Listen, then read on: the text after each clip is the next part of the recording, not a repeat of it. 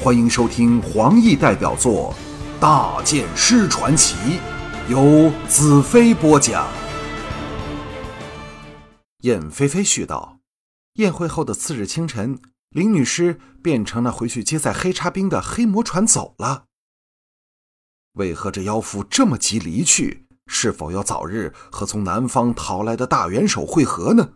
想着想着，忽地醒觉到燕飞飞一直默然不语，抬头向他望去，刚好他也是如梦初醒的望过来，两目相触，他粉脸一红，垂下头去，轻轻道：“大剑师，我有一个心愿想求你。”我大奇道：“什么心愿？”燕飞飞红唇轻颤，欲言又止，始终不敢再和我对望。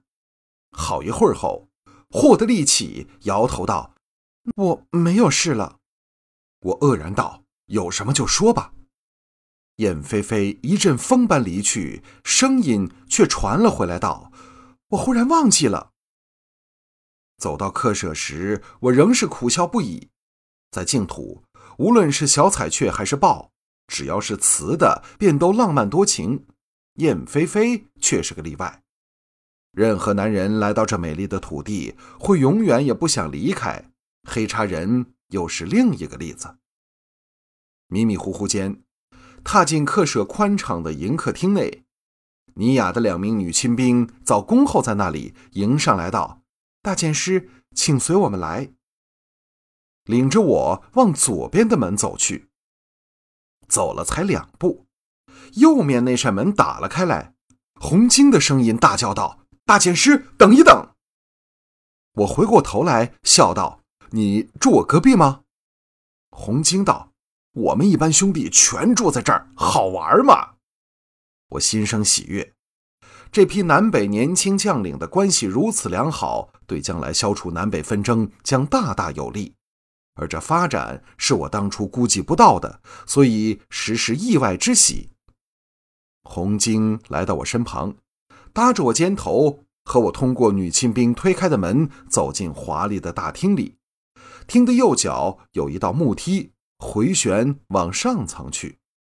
他充满信心的耳语道：“来，大剑师，你不要作声，让我为你安排一下，保证你今晚能跟我们到处去风流快活。”我不知道他这葫芦里卖的什么药，被他半推半拉下，走上木梯去。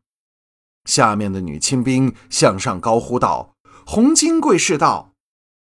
来到上层大厅，四女仍未换上舞服，但沐浴后闪着水汽的秀发和透体而来的香气，使她们更觉光彩破人，青春焕发。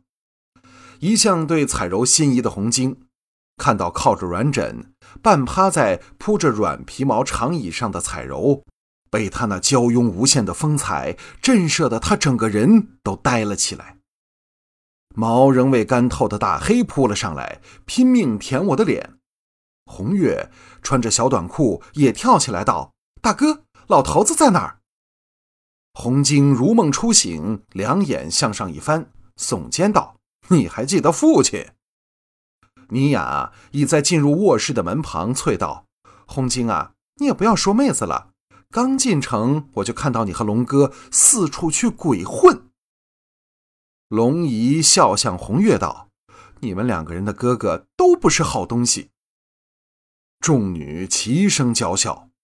我正要说话，红晶赶忙抢着道：“不，让我来说。”清了清喉咙道：“刘先成一役解放了十万净土人。”俘获黑茶人无数，大剑师真是劳苦功高。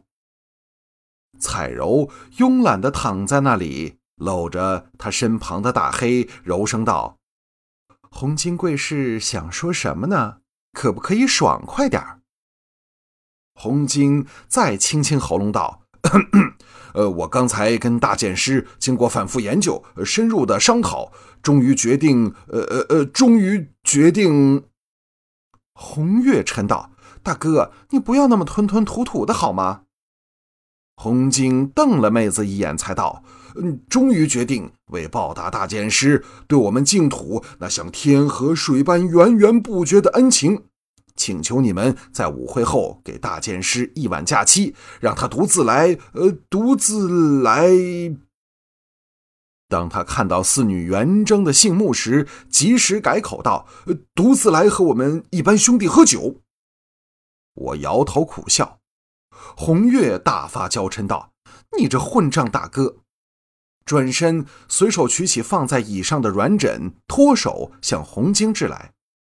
红晶手疾眼快，退后一步接个正着，才放下来。另一个软枕已照着他的头掷个正着。原来是发自彩柔的手，风声呼呼来自我右侧。我一矮身，另一个软枕已正中红晶肩头。一时间满厅风声，连尼亚和龙姨也投入了扔枕头的行动。红晶边逃边叫道：“大剑师，我已尽力了，帮不了你了。”楼梯声响，接着砰的一声关上了门。这小子逃走的速度还真不慢。看着一地的软枕，四女笑作一团。我伸了一个懒腰，道：“哎呀，你们都沐浴过了，那谁来陪我共浴？”红月余嗔未消，瞪我一眼，道：“当然是彩柔，她最拿手的是给老大黑洗澡。”众女又笑得弯下腰去。我瞪着龙姨道：“你刚才扔的比任何人都狠。”其中一个枕头是对着我扔过来的，是不是？